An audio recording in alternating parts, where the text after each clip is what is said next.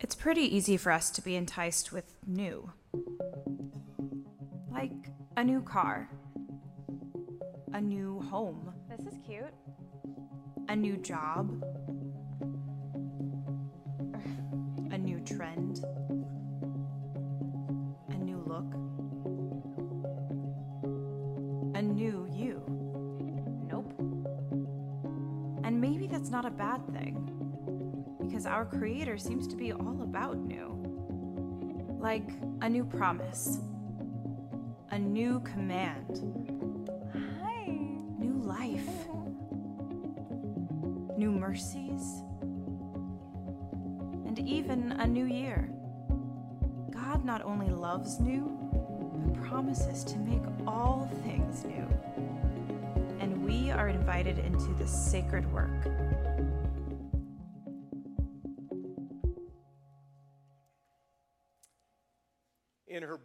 Joni, Johnny Erickson Tata talks about how at 17 years of age she became a quadriplegic. She was diving into the Chesapeake Bay, misjudged how deep the water was, and she broke her neck. They rushed her to the hospital and they did extensive tests on her there at the hospital. And while she was there at the hospital on a stretcher, covered by only a sheet, the sheet fell off of her, leaving her partially exposed. In her modesty, she wanted to cover herself up. She wanted to be able to pick up that sheet and put the sheet back over her.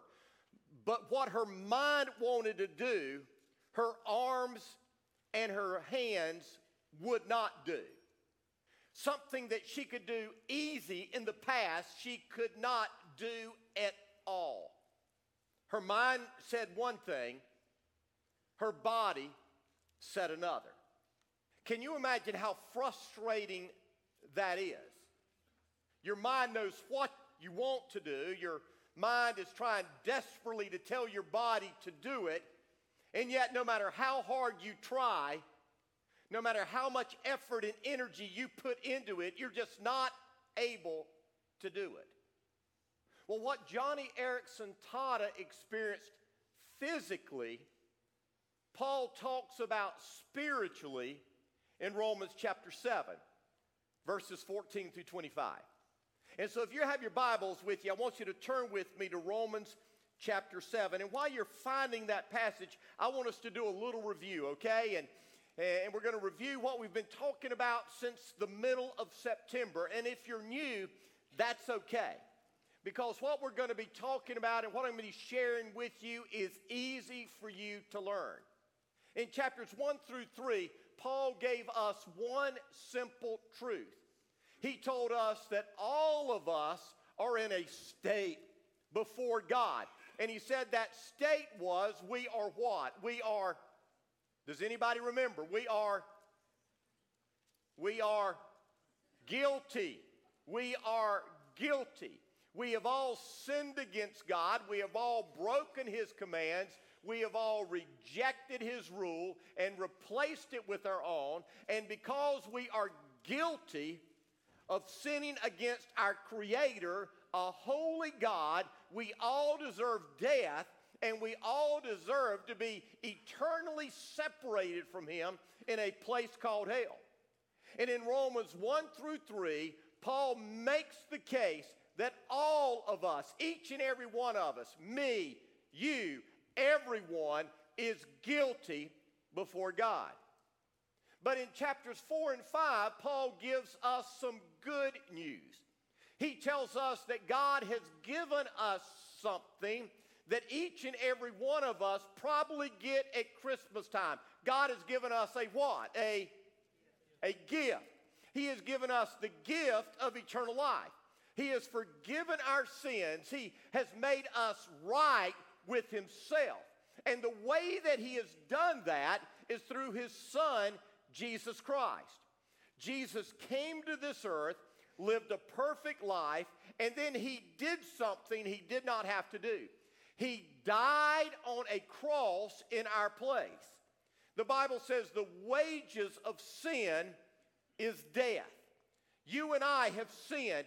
We deserve to die. Jesus never sinned. He didn't deserve to die. but he died nevertheless. He died in our place, and he gave us the gift of God, which is eternal life. But here's the catch here's the key. For this gift to do us any good, we have to receive it. A gift given is no good until that gift is received. And the Bible says the way that we receive the gift of God is through placing our faith in Jesus. We trust Him, we surrender to Him. Now, since January, we've been looking at Romans 6 and following, and we've been seeing how our faith not only gives us a home in heaven, faith gives us a new life, a new beginning, a fresh start. You see, the Bible says when we place our faith in Jesus, we are literally born again. We are made new. In chapter 6, Paul tells us that our old life that was controlled by sin has died, and we have been raised to live a new life controlled by God's Spirit. But here's the deal you don't have to be a Christian for very long to realize that there's still a battle raging within you. We read Romans 6 and we read how our old sinful self died, and we think that's good. But we're a Christian for a couple of weeks and we think that that old sinful self was resurrected from the dead, don't we? Here's what Martin Luther said. He said, When I became a Christian, I thought I had drowned the old man in me, but I found that rascal could swim. And if we're honest, every single Christian feels the same way. Every single Christian experiences the same struggle. We get saved. We're overwhelmed with the love of God, the forgiveness of God. We love Him and we long to live for Him with all of our hearts. We're ready to change the world. And a day goes by, maybe two, perhaps a little bit longer. Everything is wonderful, but then somehow, some way, it happens. We find ourselves falling right back into that same old pit of sin, the old words, the old attitudes, the old thoughts, the old habits, the whole actions start showing back up. And we begin to think, where did that come from? Where did that word come from? Where did that thought come from? How could I have ever have done that? You see, the truth is there are times that we find ourselves doing the same thing over and over again, committing the same embarrassing sins time and time again, even though we don't want to. We desire desperately to break free from sin and its power, and yet it seems like it's a constant, everyday struggle. And we begin to wonder did I really get saved? Did I really mean business with God? That happened to me. I got saved when I was eight years old. And let me just say, Jesus changed my life. I was convicted of my sin. I knew my only hope was in Jesus. And that Sunday morning, as best I knew how as an eight year old boy, I gave my life to Jesus. And everything did change. And everything went pretty good for several years. And then I got into the teenage years. And I began making some wrong choices that led to some wrong lifestyle choices that got me caught up in sin. Now, let me tell you a little bit about that period. I was miserable. I would literally come home at night from doing things that I knew I shouldn't do, and my heart was broken. I would cry myself to sleep at night. I went off to college. I continued to live that way. And during my freshman year of college, something happened. There was an event, there was an experience that, that God used to grab my heart. And at 2 o'clock in the morning, I went out by a pond in Charleston, South Carolina, fell on my face before God, and said, God, if I'm not saved, I want you to save me. I'm so sorry for living the way I've been living. The next morning, I called my mom and told her, and my mom said, I know. God woke me up in the middle of the night and I was praying for you, and God spoke to my heart and said, Rocky's okay.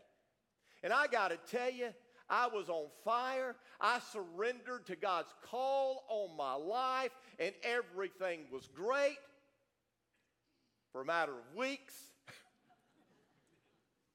and then some of the same temptations started cropping back up in my life.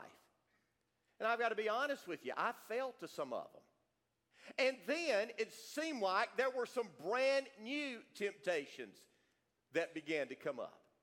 And I began to wonder did I really mean business with God? Did I really get saved? Did God really change my life? Maybe you felt like that too. Maybe there's been a point in your life where you really meant business with God. And as best you knew how, you trusted Him to forgive you. You gave your life to Him. You wanted to live for Him. But somewhere, somehow, that sin started creeping back into your life. And it seems like that it is an everyday struggle. That happened to me. It still happens to me. I, don't fall to to some of those sins that I fell to when I was 18 and, and 19 years old. But I got to tell you, the sins I fall to today are just as bad, maybe even worse. And may I say to you, in all honesty and all transparency, if you knew some of the thoughts that went through my mind, if you knew some of the things that come into my head when I'm asleep at night, you would probably never want me to stand back up here again. I struggle with things like that. And I imagine if for just a moment you would be honest, you will have to admit that you do too. And the truth of the matter is, the Apostle Paul did. Paul the greatest theologian the world has ever known, Paul. The greatest missionary the world has ever seen, Paul. I mean, we read his writings and, and we think this man was right next to Jesus. Paul. He had the kind of struggles that I have. He had the kind of struggles that you have. And he tells us here that that these struggles are common to each and every one of us. And so in Romans chapter 7, verses 14 and following, Paul just pulls back the curtain of his life. And he says, For just a moment, I'm going to be transparent. I'm going to be honest with you. I'm going to let you into my everyday. I want you to hear that. My everyday struggle. Listen to what he says, beginning in verse 14. So the trouble is not with me, or the trouble is not with the law, for it is spiritual and good. We talked about that last week. The trouble is with me, for I am all too human, a slave to sin. I don't really understand myself, for I want to do what is right, but I don't do it. Instead, I do what I hate. But if I know what I am doing is wrong, this shows that I agree that the law is good. So I'm not the one doing wrong, it is sin living in me that does it. And I know that nothing good lives in me, that is, in my sinful nature. I want to do what is right, but I can't. I want to do what is good, but I don't. I don't want to do what is wrong, but I do it anyway. But if I do what I don't want to do, I am not really the one doing wrong. It is sin living in me that does it. I've discovered this principle of life that when I want to do what is right, I inevitably do what is wrong. I love God's law with all my heart. But there's another power within me that is at war with my mind, the power makes me a slave to the sin that is still within me. Oh, what a miserable person I am. Who will free me from this life that is dominated by sin and death? Thank God. The answer is Jesus Christ our Lord. So you see how it is. In my mind, I really want to obey God's law. But because of my sinful nature, I am a slave to sin. Now, it may be hard to believe, but these verses are some of the most controversial verses in the entire New Testament. Since these words were written, many sincere Christians have disagreed on, on who is Paul is talking about and when he is talking about. There are some people that say Paul is, is describing an unbeliever, and there's a reason, a good reason, to believe that. He uses language that seems to describe a person before they turn their life over to Christ. He tells us that we are slaves to sin, yet in chapter 6, he tells us that sin is no longer our master. He says that we are living lives that are dominated by sin and death.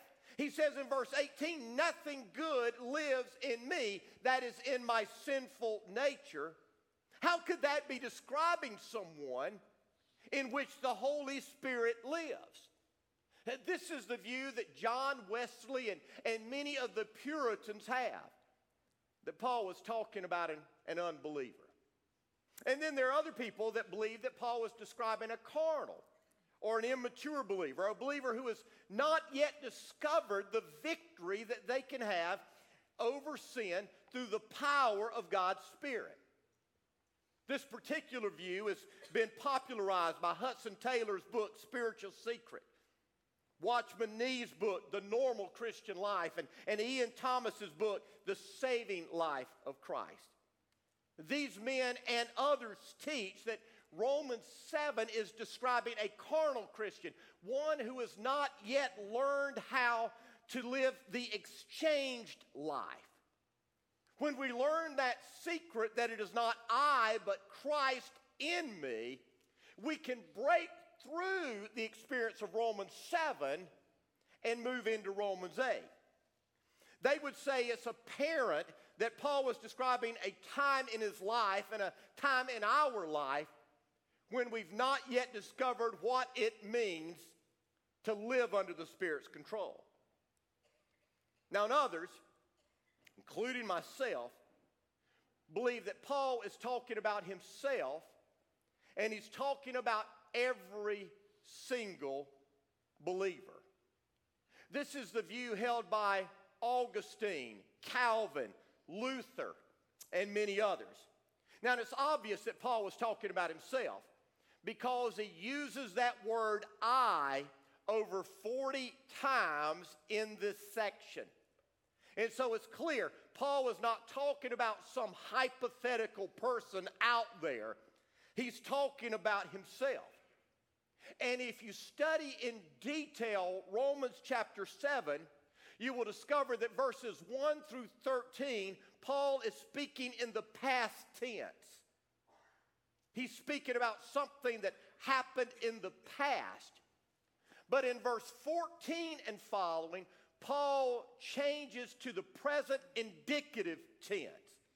He's speaking about something that is happening to his life right now. He's describing his present situation. Listen to what he says. He says, I don't understand myself. I want to do what is right, but I don't. I do what I hate. I do what I don't want to do. And we could change that up, couldn't we? We could say, I, I, I don't say what I want to say. We could say, I don't think what I want to think. We could say, I don't act like I want to act. Have you ever experienced that? I mean, I got to tell you, I experience it on a regular basis. You see, we are a new creation. The Bible says we've been given a new heart, we've been given a new mind, we've been given a new spirit, and yet at the same time, we still have this sinful body. You see, Paul is using himself as an example to show us that every single Christian has a war raging inside of them. Paul says that he wants to do what is right. And he's not just talking about being a good man, he's talking about doing what is right in God's eyes. Paul's desire is to be a righteous man. He desperately wants to honor God in everything he does, but in spite of that, in spite of what he wants, he finds himself more often than not, he finds himself more than he wants to admit, he's doing those things that he hates. And when he does, the Bible says he's grieved. The Bible says that he is miserable. Paul talks about this in Galatians chapter 5. In verse 17, he says these words The sinful nature wants to do evil, which is just the opposite of what the Spirit wants. And the Spirit gives us desires that are opposite of what the sinful nature desires. These two forces are constantly fighting with each other so you're not free to carry out your good intentions. You see, when you get saved, the old self, the old nature doesn't go away. The old self, the old nature doesn't even lose its strength. You were just given a new nature. It's kind of like you become Dr. Jekyll and Mr. Hyde. Before you're saved, you're just Mr. Hyde. But you get saved, and now there's this Dr. Jekyll in you that wants to follow God, that wants to live for Him, that wants to please Him, but you still have Mr. Hyde inside of you. You've got this new nature that wants to please God, but you've got this old nature that wants to feed its sinful desires. But even though you battle against the same sinful flesh, you have a new perspective. And this is important. You see, even though we as Christians battle against the same flesh, we have a new perspective on life. Paul said, It's not me, the new me, that gives into these sinful desires and thoughts. He says, It's my sinful flesh, the old me, that's given into these sinful desires. And why is that important? Well, let me tell you why. Suppose in your old life you had this sinful habit that you didn't like.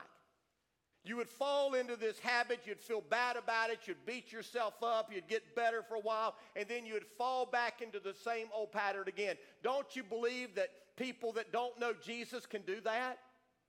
I mean, there are people that don't know Jesus that don't want bad habits in their life. You can have people who are alcoholics. No, it's not good to be an alcoholic. They want to break free from alcoholism, and, and yet they still struggle with it.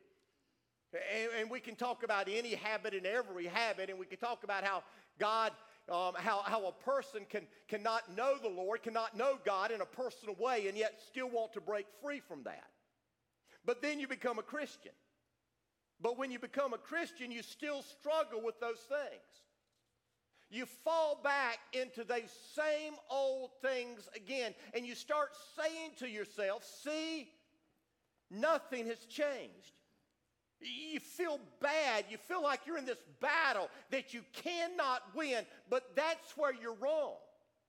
Because you see, the Bible says that you're not in a battle that you cannot win. You are in a battle that you cannot lose because the battle has already been won. Can I get a witness? You see, the battle is not won by us. The battle is not won by our ability to say no to sin. The battle was won on the cross when Jesus took our place. And when we give our heart and our lives to Jesus, we're not in a battle that we constantly lose, regardless of what it looks like. We are in a battle that we cannot lose. We may still struggle, and I'll tell you in a little bit why I believe God allows that to happen. But our ultimate outcome has already been determined. And as you continue to believe this, I guarantee you, you will find yourself saying, Why doesn't that sin taste as good anymore? Why don't I find the pleasure in that sin that I once did? You see, that's the difference between a believer, at least one of the differences between a believer and a non believer. We can commit the same sins, we can fall into the same old patterns. But a non believer is going to enjoy the sin. A believer is never going to have that peace in sin anymore. And the reason is because that sin is no longer expressive of the real you. That sin is expressive of the dead you. The real you, Paul says, delights in God's law. The real you wants to do his will. You see, these sinful habits that we, that we may still struggle with, they are like Lazarus' grave clothes. They just don't suit you anymore. You weren't made to wear those. And even though you may put them on, they're just not going to be as comfortable as they were. And so, what do we do? As we go through this life battling sin, as we go through this life recognizing that inside me there is a civil war raging, this new nature controlled by God's Spirit, battling the old nature that is controlled by sin, what am I supposed to do? Well, let me give you three things, and then we're going to close. First of all, I would challenge you to live honestly. Take off the mask. Acknowledge your struggles. Admit your failures. We as Christians can be some of the most pretentious people in the world. We want people to think that we have it all together when the truth is we're living lives like we're a hot mess. Amen? We come out on Sunday morning. If we got kids, we're rushing out the door. We're fussing at our spouse. We're yelling at the kids. We drive up into the parking lot and everything changes. We put our happy face on, don't we? I mean, we do that. Why? Because that's what we're supposed to do. We walk in, someone says, "How you doing today?" In your life group, "How you doing today?" "Oh man, I am blessed." I'm blessed. When your life is falling apart, you don't know how you're going to pay the bills. I mean, you, you, just you just had some terrible, awful thoughts last night that you're so ashamed of. I, I mean, you, you're, you're, in, you're in agony, you're in pain. Oh, I'm blessed. Why? Because Christians are supposed to be blessed. And if I'm not living the blessed life, then something must be wrong with me and they won't have anything to do with me. Quit wearing the mask. Quit faking it. I mean, it may be your temper, it may be your pride, it may be your thoughts that you're too ashamed to even mention. It, could be resentment, it could be jealousy, maybe it's self righteousness, maybe you're just a negative person. Maybe you think the worst of people instead of the best in people. Maybe you're stingy. Maybe you're selfish. Maybe you're self centered. I don't know. But quit wearing the mask. Can I tell you something? I want to let you in on a little secret. Most people may not see all that's under the mask, but they see what's under the mask. They see it. You think you're doing a great job faking everybody out? No, you're not. No, you're not. You get into a group and you're afraid to talk about some struggle you have because you're wondering what everybody else is going to think. Well, the problem is they're struggling with it too. And if they were willing to be honest, they would acknowledge it, but they're not. You see, oftentimes our problem is we get so afraid of being transparent and genuine with one another that we never, ever experience the fullness of joy that comes from Christ in us. Did you hear me? You need to understand that just as much as unconfessed sin keeps you from experiencing joy, living a hypocritical, counterfeit life will keep you from experiencing joy. I am convinced that if we are truly saved, we are aware of our sinful flesh and we know it is a struggle. And we may be ashamed to acknowledge it. We may be afraid to admit it. We may be wondering what people will think because we don't think we're supposed to have this struggle. But I'm here to tell you, I'm here to clue you in. Everybody in here has the struggle. Some people are just too full of pride to admit it. Paul admitted it. I do things I don't want to do. I do things I hate. I don't do the things I want to do. I am miserable. I, I believe the closer you get to Jesus, hear me, the closer you get to Jesus, the more self aware you are of yourself. The more aware you are of your failures, your shortcomings, your struggles.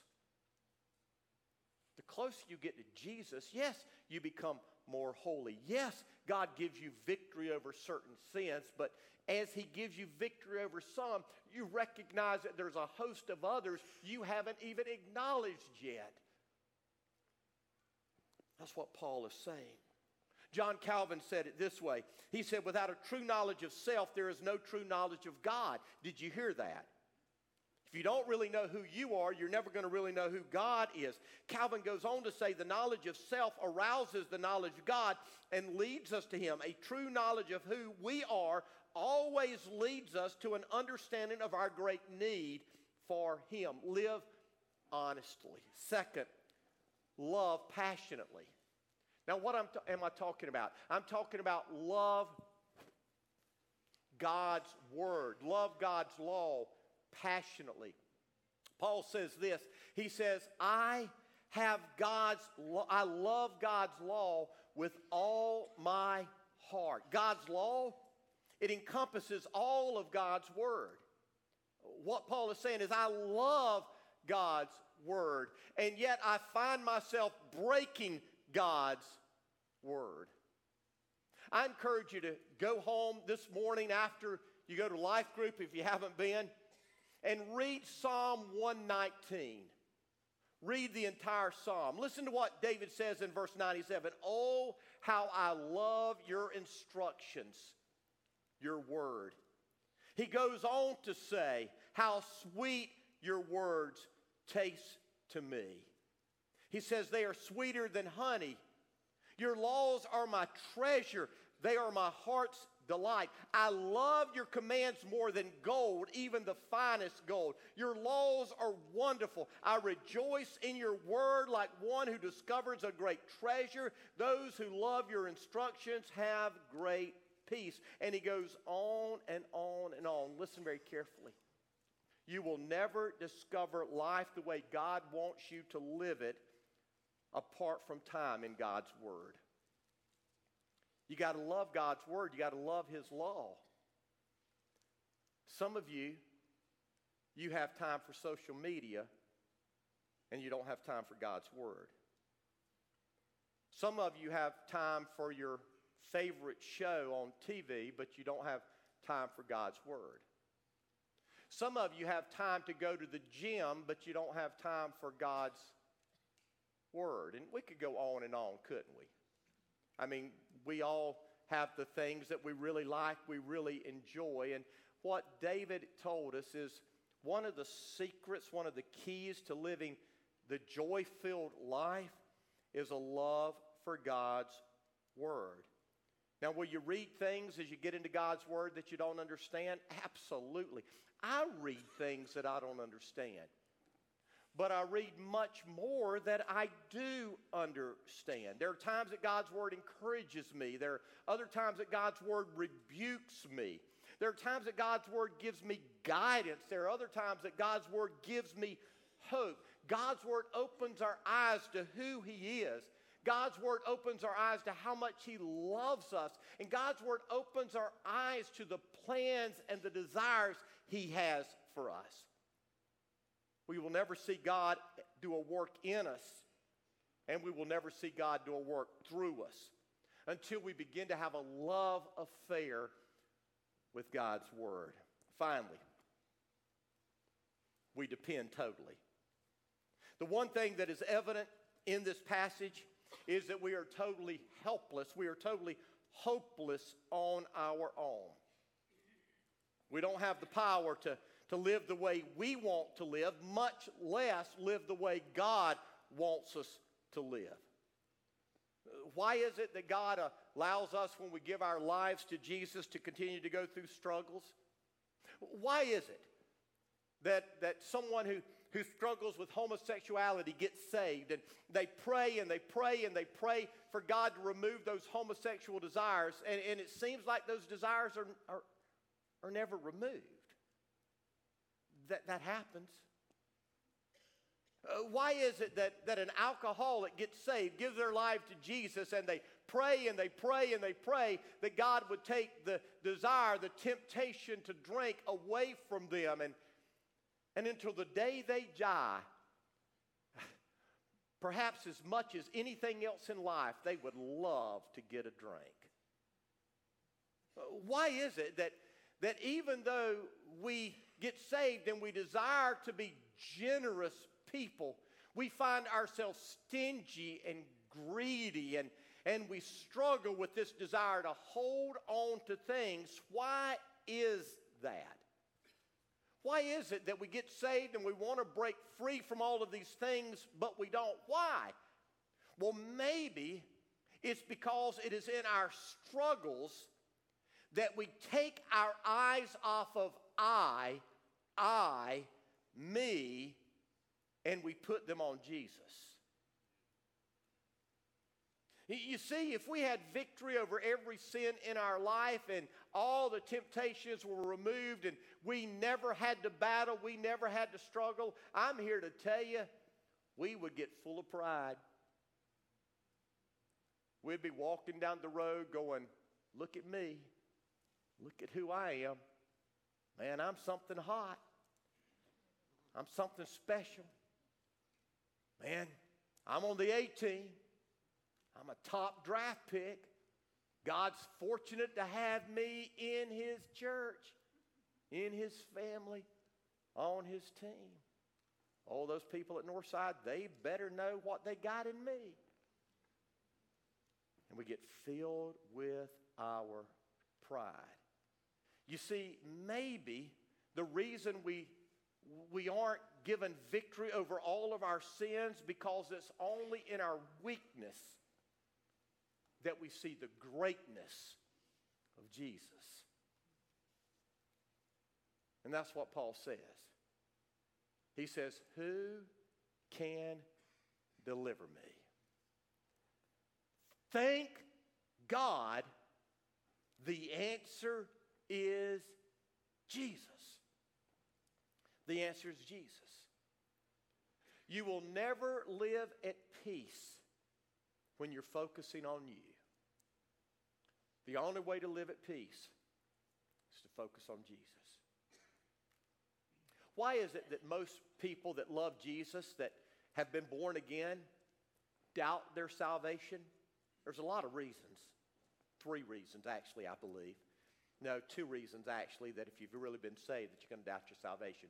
But I believe the number one is this we look in the mirror. And when we look in the mirror, we're never going to be satisfied with who we are. We're going to be disappointed. When we look in the mirror, we're always going to be disappointed. But when we look to Jesus, we will always be comforted. You see, as long as I am looking at myself and what I can do and what I have done, I'm never going to live up to the expectations I set for myself, much less the expectations that I find in God's Word. But when I look to Jesus, hanging on that cross, saying, Father, forgive them. They don't know what they do. I realize it's not about what I do, it's about what He's already done. And He has given me the victory. And so, listen, saint of God, you have already won the victory. You're not fighting for a victory, you are fighting from the victory. And so, in closing, I want to share two things with you. And we're going to pray and we're going to have our altar time.